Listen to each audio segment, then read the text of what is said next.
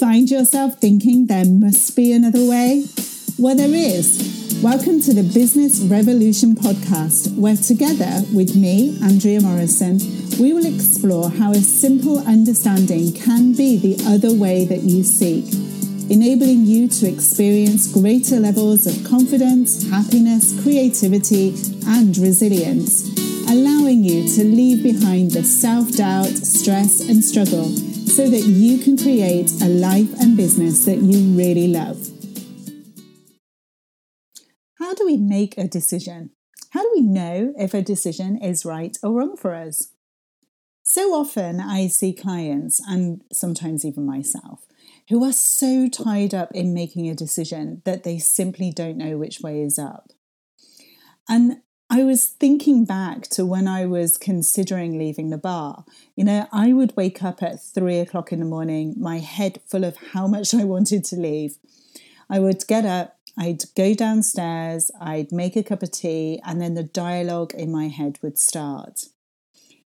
Quite often, I'd write it all out, and I would get a piece of paper and write at the top, I want to leave.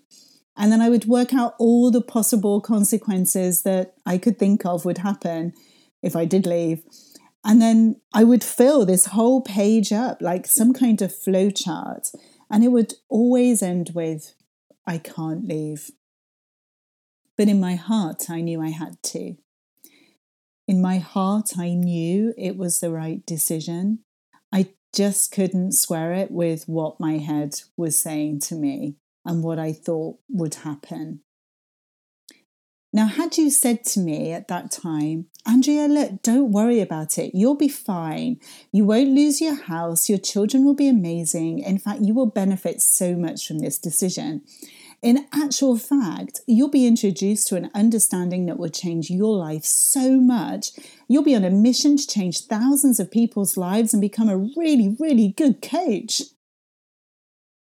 If you'd said that to me, I'd have thought you'd fallen out the last alien shower, or perhaps you'd taken some kind of mind altering drug or something. Because that outcome was completely out with any harebrained madcap scenario that I could have made up. It was so not in my contemplation. But then why would it be? Because it hadn't happened yet when we make a decision, it seems to me that the one thing that we always focus on is the outcome. And we spend such a disproportionate amount of time trying to work out what that outcome will be. But how can we possibly know with any certainty what that outcome will be? We might have a stab at it, we might be right, but we may also be wrong we're simply not designed to fortune tell as, as I see it.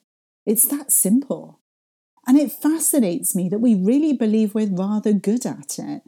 Well, I knew that I thought I was good at it for quite a long time. And I suppose the more I was right, the more I thought it was a dependable tool.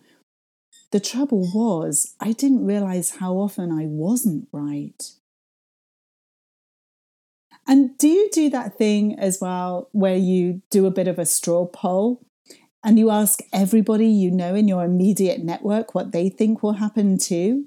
So not only do we have our made up future fortune telling, we also have five or six other people's mad made up fortune telling too in the mix, which never really helps because that rarely matches our own and that fuels even more thinking about it.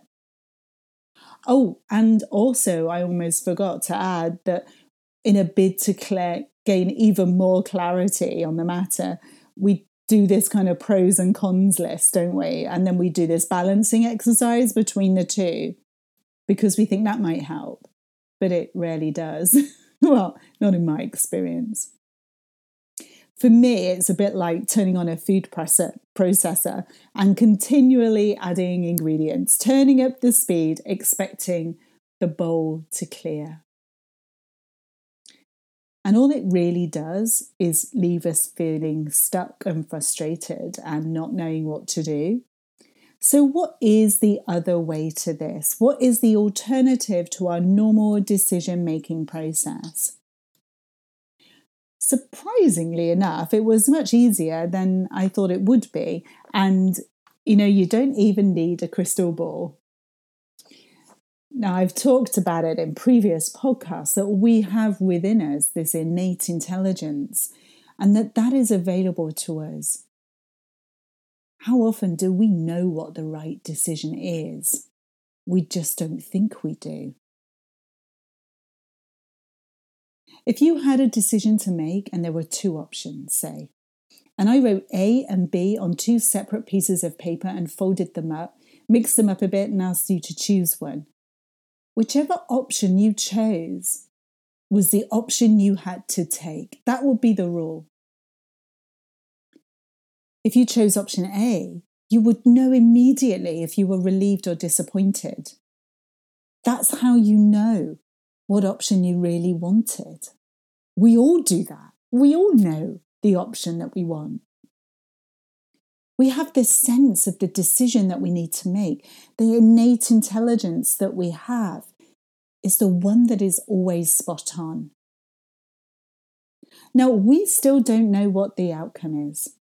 Just because we follow our innate intelligence doesn't mean that it will work out in the way that we expect, but it will be the right step for us.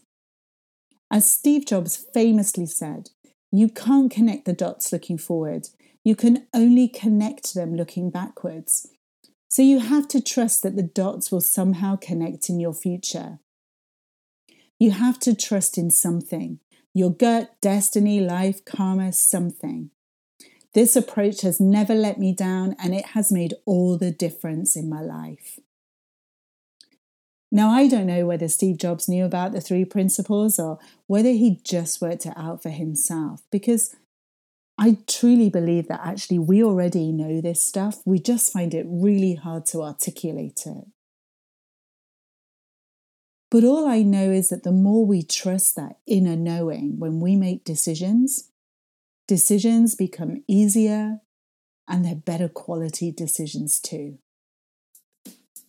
Thank you for listening to the Business Revolution podcast. If you've enjoyed this episode, please rate and review it. And if you'd like to continue the conversation, please join us in my free community, The Business Revolution, over on Facebook, or visit my website at andreamorrison.co.uk.